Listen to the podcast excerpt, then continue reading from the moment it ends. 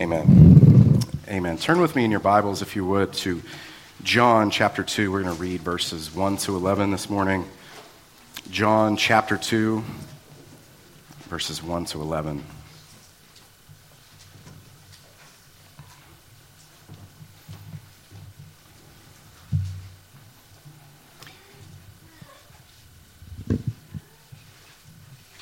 On the third day, there was a wedding in Cana of Galilee, and the mother of Jesus was there. Now, both Jesus and his disciples were invited to the wedding, and when they ran out of wine, the mother of Jesus said to him, They have no wine. Jesus said to her, Woman, what does your concern have to do with me? My hour has not yet come. His mother said to the servants, Whatever he says to you, do it. Now there were set there six water pots of stone according to the manner of purification of the Jews, containing 20 or 30 gallons apiece. Jesus said to them, Fill the water pots with water. And they filled them up to the brim. And he said to them, Draw some out now and take it to the master of the feast. And they took it. When the master of the feast had tasted the water that was made wine and did not know where it came from, but the servants who had drawn the water knew, the master of the feast called the bridegroom, and he said to him, Every man at the beginning sets out the good wine, and when the guests have well drunk, then the inferior. You have kept the good wine until now. This beginning of signs Jesus did in Cana of Galilee and manifested his glory, and his disciples believed in him.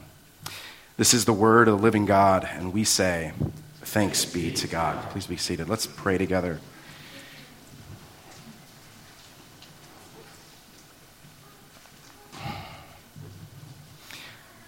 Our Father, as we just sang, um, I can not boast in anything. No gifts, no power, no wisdom. None of us can. We are reliant upon Jesus Christ for all we have, for life, for breath itself. For any ounce of joy we may experience this side of heaven, it's all owing to Jesus Christ. The fact that we're forgiven is owing to Jesus Christ. I pray this day that you work among your people, your sheep, for their joy. Give us all great joy as we examine this text. And I pray for those who do not believe. I pray that as the disciples in Cana this day, some 2,000 years ago, they believed. I pray anyone who hears this message will also believe. So we pray now. In Christ's name. Amen. I'm going to jump this morning uh, right into the text, and just by looking here at verse 1, there was a wedding in Cana of Galilee, and the mother of Jesus was there. Jesus and his disciples were invited to the wedding, and when they ran out of wine, the mother of Jesus stands up and wants to do something about it. I remember we lived in Turkey for a little while, and I remember while living in Turkey, we would see, especially Kurdish people would do this, I think, but they would flood the streets of Istanbul. And I remember on the outskirts of, of Istanbul, what you would see is that whomever was close, to, close by when there was a wedding, they would just gather in the streets and they would just wander up and see what all the commotion was. And if they knew anyone, people would just then linger and they would sit like they are prone to do in those cultures. And then music would play, and then a few people would get up dancing, and then perhaps a few more would get up and dance. And there was eating and drinking, and there's something wholesome, something healthy about such a scene. It was communal, it was public, it was out in the open. And we can assume that this wedding in John 2 had some of those similar features. The wedding in Cana, surely it was a large gathering. Jesus and all of his disciples come with him. And it likely went on for days, not just hours. The wedding took place not far from Jesus' hometown, and Jesus, the mother of Mary, was invited, and, and likely she knew the people getting married. Jesus and his disciples, perhaps they knew them, perhaps not. Often weddings would be large and guests would be invited just because they were in the neighborhood. A unique moment that occurs at this wedding is explained in verse 3. The wine is finished, it is run dry. And it's not a small matter. It's it's a social embarrassment, but it's more than that. The wedding celebration was intended to go on for some time, and this would cut it drastically short. And the most likely cause is that the groom did not prepare well. And there is some evidence that suggests people could be sued by their in laws for this sort of thing. There's evidence that suggests the, the, the bridal, the, the bride's parents could sue the groom. So this was not just socially awkward, it was, it was humiliation. It was failing to provide. It was not holding up your end of something close to a business deal. And Jesus' mother, Mary, she reports the news to Jesus. And I do not believe that she is expecting him to do a miracle, for if you notice, at this point, Jesus has never done a miracle. This is John chapter 2, right at the beginning. But neither has Jesus ever sinned. He quite literally has been the perfect son. And as Mary is quite often at this point used to doing, I think, she approaches him and expects him to do something about it. But something is about to change for Mary in this passage. Something new will now be manifest. And this helps explain what may seem like a rude statement from Jesus in verse 4. He says, Woman, what does your concern have to do with me? In English, that sounds rough. It is, it is a, a rebuke, but I think it's softer than the way it sounds to our ears. Perhaps ma'am would suffice. This is a rebuke, a mild rebuke. That's how one commentator suggests we see this. But why does Jesus say this? For just in a, in a few moments, he actually does get up and do something about the lack of wine. So, why does he say this to his mother? I think to understand this, we need to look elsewhere. If you look with me at John chapter 7, just a few chapters over, we see something very similar. In John 7, there at the beginning of the chapter, the Feast of Tabernacles was at hand. Verse 3 His brothers therefore said to Jesus, that you go into Judea, go up to the feast, that your disciples also may see the works that you are doing. For no one does anything in secret while he himself seeks to be known openly. If you do these things, show yourself to the world. And you see the parenthetical note there, for even his brothers did not believe in him. But Jesus says to them, My time has not yet come, but your time is always ready. You go up to this feast. I am not going up to this feast, for my time has not yet fully come. So Jesus says to his brothers what he says to his mother My time has not yet come. In both cases, he will not do it when they tell him to. It's as if Jesus signals to his earthly family I'm going to do things in my own timing, in the Father's timing. And this is a refrain in John's gospel. Just a few chapters later, Jesus says, My Father has been working until now, and I am working. He's on the Father's time schedule.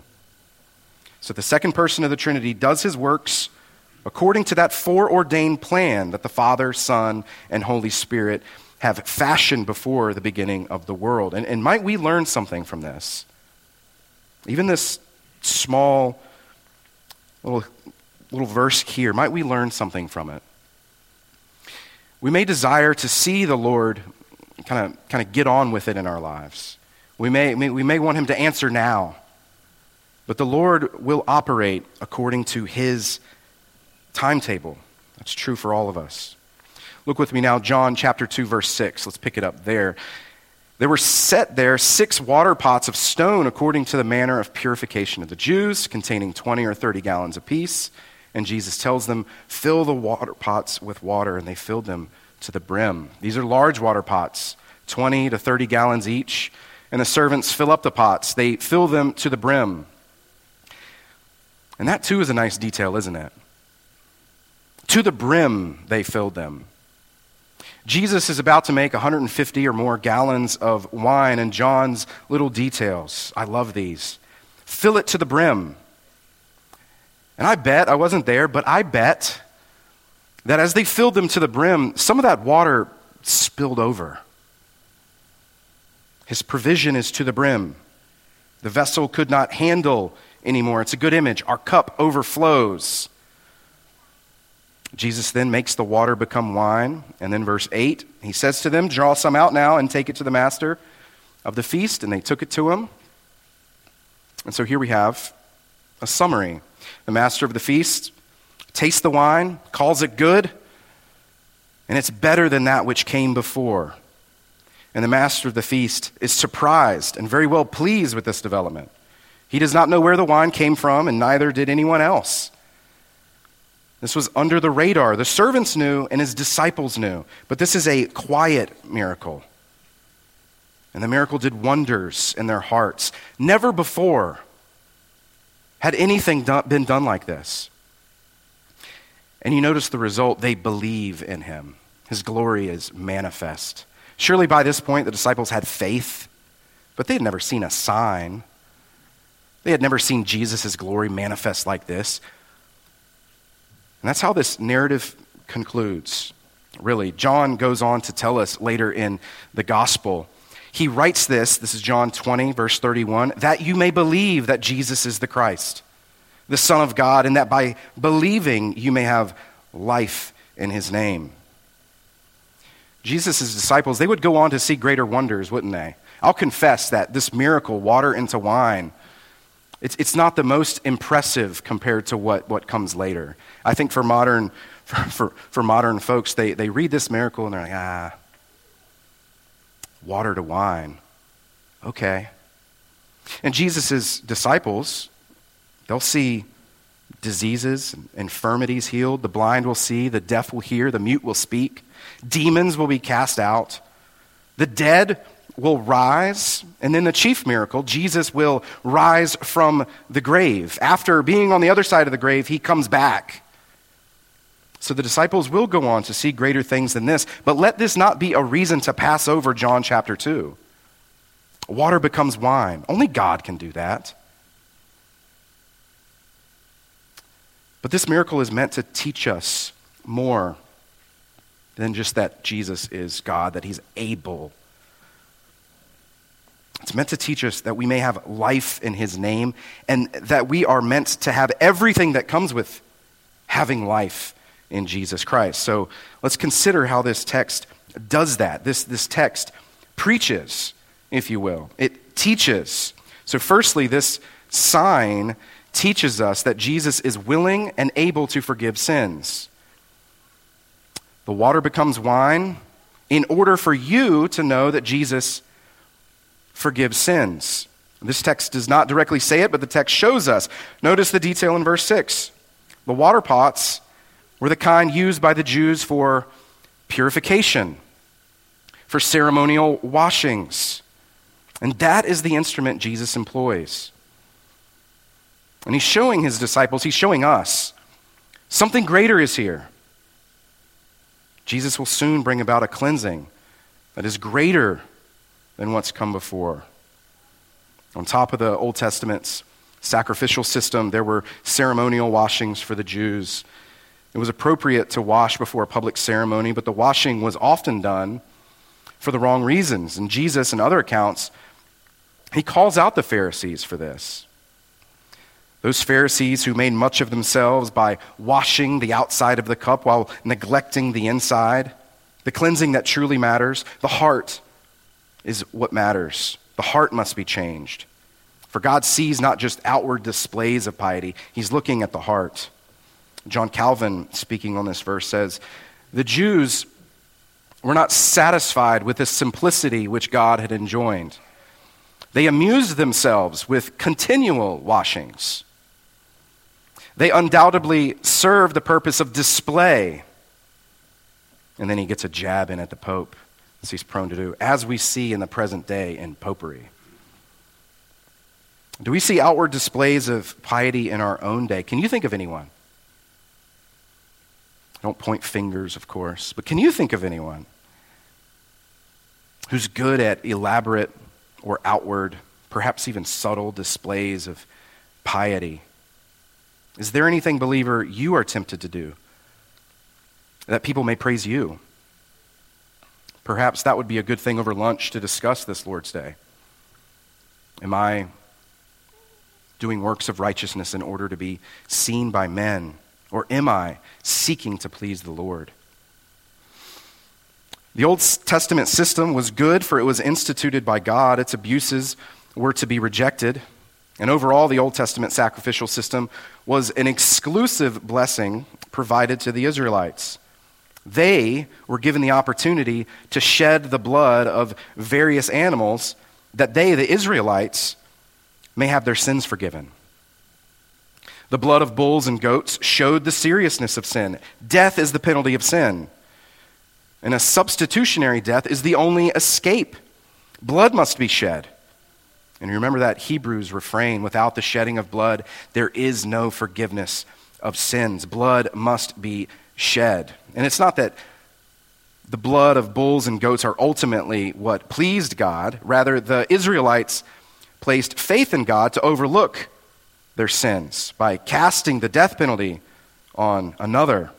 And now, on the outskirts of Galilee, the man has come, that scapegoat that Israel has longed for. This will do away with the Old Testament system. And he shows up at a wedding, and in his very first miracle, he will show his disciples that there's something more to come. This old way of being purified will end. And he himself, the God man, will die. He will shed his own blood. And all who drink his blood, that wine, he freely offers to all. Those who believe in his name, those who believe that it is wine that now purifies and not water or the blood of an animal, all who drink his blood in faith, their sins will be forgiven. That's why he turned the water to wine. Jesus comes to forgive sins. Secondly, Jesus turns water to wine to give joy to his beloved. To give joy to his beloved. The wine Jesus made was better than the other wine. It was new and it was better than that which came before. Now, think about wine for a moment. What is it? What does the Bible have to say about wine? It has a, a great deal to say. At its basic level, it's the fruit of the vine. Psalm 104 says, it's not just fruit of the vine, it's, it's given to us, listen to this, to make the heart of man glad. That's why wine is given to us. It's a gift and a peculiar gift, and it has a special effect. It can make the heart happy. On the other hand, there are warnings about drinking too much of it. To drink too much would be a great sin. It can cause people to become foolish. These warnings are all over Proverbs. Though it is a gift, it is also the cause of much pain when abused. Beyond just being a drink, however, wine is used as a symbol it's used to symbolize blessing and cursing. A lack of wine, for instance, is a symbol of judgment. Consider this from Isaiah, this chapter 24. A curse is coming upon a people, and when the curse comes, the curse devours the earth, and those who dwell in it are desolate. And the inhabitants of the earth are burned. Few men are left. And then listen to this New wine fails, the vine languishes. All the merry hearted sigh.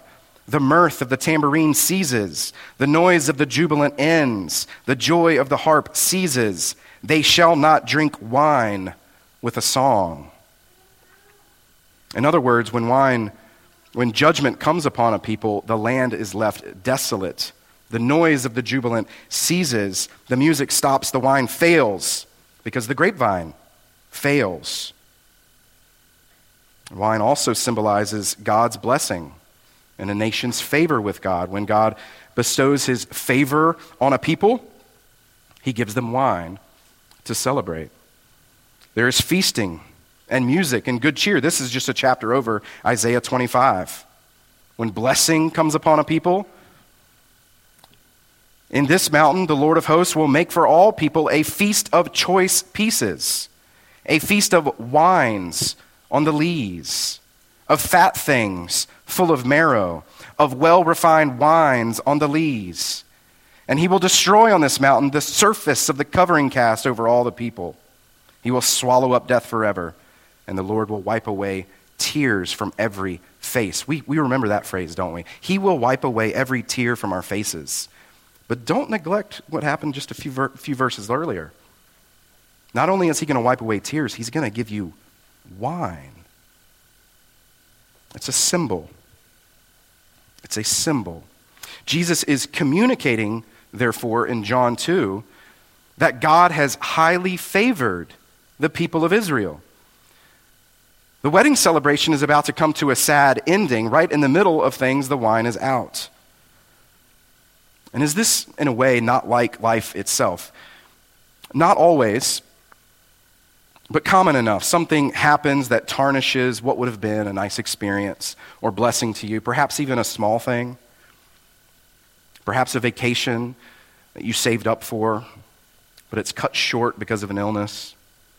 Or a friendship that over time just sours and it's not as rich as it used to be. Perhaps it brings you some sorrow. This is a, a fallen world. And, and here in this chapter, we see just a, a, a slight, we, we see a small sorrow, don't we, in a, in a way. It's a, it's a big deal, as I said before, but another way, it's okay, we can get past this. It's not death, it's not divorce, but it is a sorrow.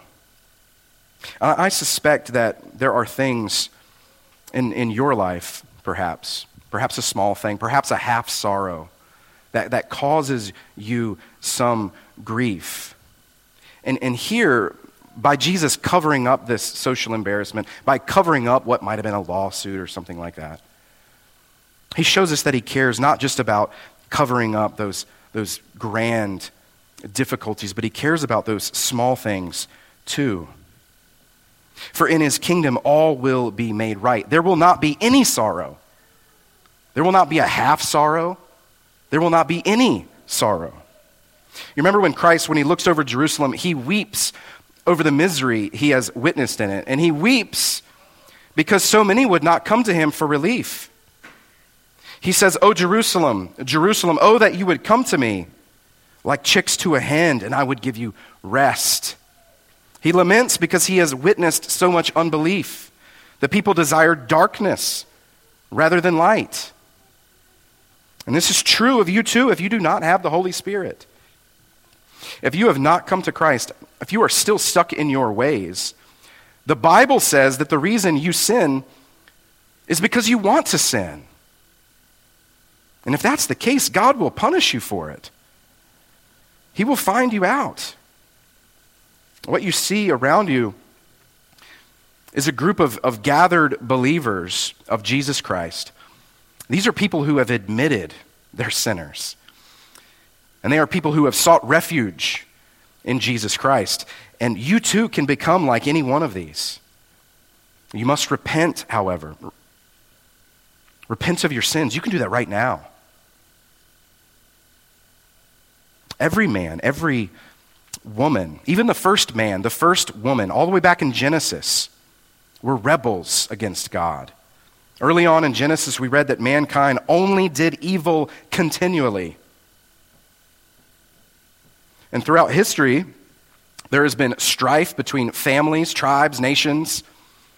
Women have been exploited, the poor have been exploited. There's greed and selfishness, murder, all sorts of immorality. Not a single person is free of deceit. Everyone you've ever met, a sinner, the lone exception, Jesus Christ. So come to him. He is able to save you. And not only is this world rebellious, we suffer the consequences of our sins, don't we? There is war and lack of resources. And this eats away at us. Everyone is unsatisfied with their lot in life in one way or another, truth be told. Work is difficult. Many do not get the rest or the refreshment they need to live healthy lifestyles. There's disease, there's death, and on top of that are all those small things I talked about a moment ago. Those small things that make life on earth uncomfortable. This world is not paradise. And if you're in Christ, you can rejoice because this world is not your home. And in the midst of the world, Jesus has come, and where Jesus goes, the point of this text, joy follows. That's why he makes the water into wine.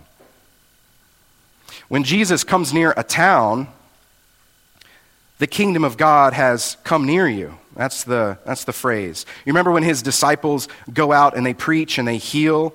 Jesus tells them at that point, when you go in my name, tell that town that the kingdom of God has come near. When a society, one full of darkness, when a, when a, when a society full of every form of evil when that society has missionaries come through, when that society sees churches planted and the gospel preached and sinners get saved, it is right to say that the kingdom of God has come near. It's right to say that Jesus has come to that town. And therefore, it is only right that there be wine to drink. There must be music, there must be singing. Christians are commanded to sing. There must be feasting, there must be rejoicing, and there must be wine. For where Jesus goes, joy also goes. And where there's joy, there's wine, according to the Bible. And this is not to say that the Christian life is, is all merrymaking and singing and dancing. There's a time and a place for rejoicing, but there's a time and a place for weeping. We are not yet in heaven, and as long as we remain on earth, there will be times of sorrow, there will be times of weeping. John the Baptist, his disciples fasted, Jesus' disciples did not, and there was confusion about this. People came to Jesus, this is Luke 5, and they inquired because they're confused, and they said, Jesus, the disciples of John fast often, and they offer prayers, and, and so the disciples of the Pharisees. But your disciples eat and drink. And Jesus said to them, Can you make the wedding guests fast while the bridegroom is with them? Don't you love that? The day will come when the bridegroom is taken away from them, and then they will fast in those days. How can my disciples fast? I am in their presence. This is a time of joy, for the bridegroom is among them. Psalm 16:11. In your presence, in God's presence, that is, in God's presence, there is fullness of joy.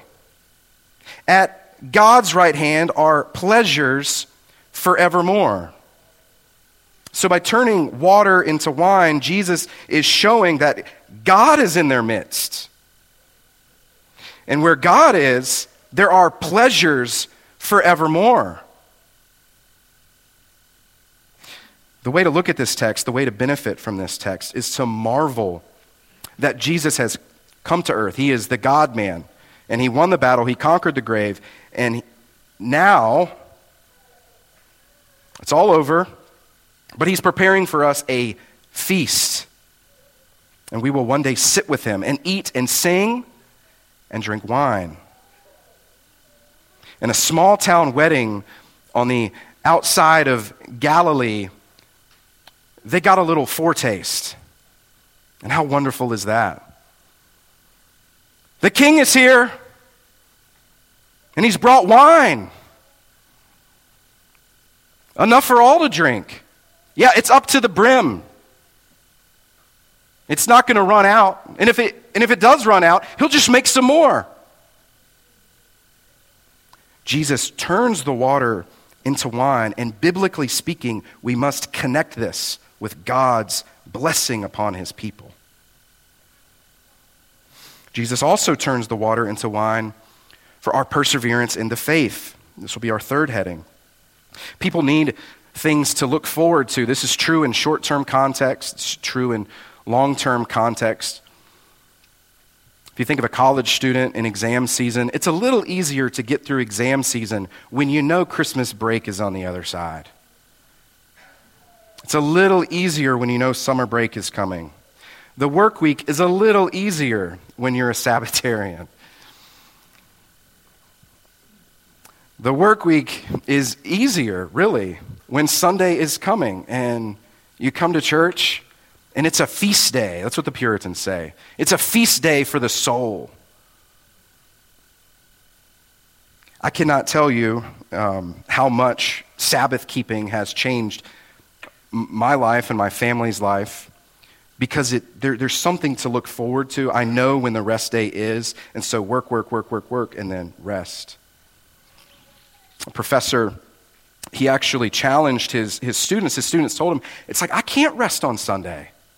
I can't rest on Sunday. I've got too much work to do. I've got a job, I've, I've, I've got a marriage, and, and I've got to do homework. I need to work on Sunday. And the professor told him, I said, Look, work six days and take your rest on seven. And you know what happened to those students? Their grades went up. Why? They had something to look forward to, put a little pep in their step. It aligns us rightly. Now, this isn't a sermon about Sabbath keeping, but it is one about perseverance. God gives us wine to drink that we may persevere in the faith. It's the day we partake, for instance, of the Lord's Supper. We get a foretaste of that great day to come. And as we walk by this table, week by week, we drink the wine that Christ provides. He gives us the bread, He gives us the wine, that it might strengthen our faith, that we might persevere to the end. That's why we drink it. For as often as you eat this bread and drink this cup, you proclaim the Lord's death until he comes. You proclaim it to yourself and you proclaim it to everyone around you. You remind everyone this is what I'm looking forward to. Yes, this is a nice little cup of wine. But one day, I'll actually be in his physical, actual presence.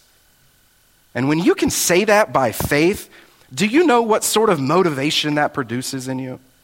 So think about that this week. He gives this to us. He makes the water become wine that we may persevere in the faith. We await our reward which is Christ Jesus himself. And we, as runners run, we too run that we might win the race. And our reward is not a trophy, it's Christ himself. And when we're with Christ himself, we get wine, we get dining with Christ himself. This is this promise of a feast and of Christ and of celebration. It pushes us onward. Samuel Rutherford, Puritan, Scottish Puritan, he, he was imprisoned on some occasions, and he, he calls, he, he calls I, I think, what are his quiet times in prison as feasting with the Lord. And, and he, he speaks of Jesus so sweetly, and, and he says, he, says, he, the, the king has come to his prisoner, and he has brought his prisoner into the house of wine. So imagine that. You're in prison, and in some sense, you have the sort of faith where you meet with Jesus. You're, perhaps you're meditating on his word or you're singing a hymn, and you're so caught up in it that it's as if you're in heaven for a moment. That's what Rutherford says and he calls it the house of wine. What a lovely and wonderful image. And what did that do for Rutherford in prison? It pushed him through. He kept faith. He persevered to the end. So Jesus turns water into wine for this reason. And then, fourthly, Jesus turns the water into wine because he is the great bridegroom. If you spend time in the Bible, you'll become acquainted with the theme of marriage that runs throughout, particularly in John. And John 2 is just another text that points to this great theme. This is not explicitly stated. Like the previous point, it's, it's another point that John just kind of shows us. Is that a wedding, the groom is not all that up to snuff, and then Jesus saves the day. The groom in John 2, maybe it was poor planning, maybe it was oversight. Maybe he was trying to save money. He failed at the task. And in some way, every groom in this building has failed at his task. We have not provided as we ought. But thanks be to God for that greater bridegroom. He will never fall short of his responsibility, he will carry through. In the next chapter, John the Baptist declares that his joy is complete, for the great bridegroom has come. That's what he calls him. He says, I am a friend of the bridegroom who stands and hears him and rejoices greatly because he hears the bridegroom's voice. And then the, the culmination of John the Baptist's joy is, is joy fulfilled. He says, This joy of mine is complete because Jesus has come. It's not just a foretaste for John the Baptist. He's been waiting for him. And when he sees him, it's complete. That's the idea for us as well. Relatedly, we could say we could say that missionaries and evangelists they're really in the, in the wedding business of a sort. They are sent out into the world and they announce there will be a wedding. Many are unaware of this wedding. Many are unaware that Christ has come. They don't know the blessings that could be had if they heard of this invitation. And the result of this miracle, verse 11, his disciples believe upon him. Jesus' glory is manifest in this sign, and they believe. And that is the call for all of John's readers. If you do not yet believe, this text is for you. One pastor, he says that in this first miracle of Jesus, it's the quintessential message of Jesus. That's strong. But there's something to that. And he gives this analogy. Politicians who kick off their election campaign do so by delivering a speech that showcases what they are about, what they are running for, and what they will do if elected. It is a showcase in summary of what their whole campaign is about. Jesus is not a politician, of course. He is a king, and no man can remove him from his throne, but there's some help in this analogy. His first sign regards so much of what he represents. And we've just covered the surface the forgiveness of sins. He makes all things new, makes everything better. He brings joy to his beloved. He cares about our faith. He covers up the wounds the bridal party. And there's a notion here that Jesus will come to rescue his bride, his church. So it really is a, a sort of quintessential sign. If you are not in Christ, I'll be happy and willing to talk to you after the service. If you are in Christ, consider these words as we close. These words from Psalm 23. You know Psalm 23. There at the end, the Christian, their cup overflows. And I might add to that for our purposes this morning our cup overflows with wine, the good wine, the exclusive wine brought by the king himself. Not only is he the king, he's the cupbearer. And he sets it right in front of you, and then he sits right beside you Psalm 23 Yea, though I walk through the valley of the shadow of death, I will fear no evil, for you are with me. Your rod and your staff, they comfort me. You prepare a table before me in the presence of my enemies. You anoint my head with oil. My cup runs over. Surely goodness and mercy shall follow me all the days of my life, and I will dwell in the house of the Lord forever. Let's pray together. Our Father, we thank you for Jesus Christ. There is no one like him. We thank you for his example, and we thank you that he is concerned with our happiness and that he provides righteousness for all who come to him. Work among us and edify us through this, your word, we pray. In his name, amen.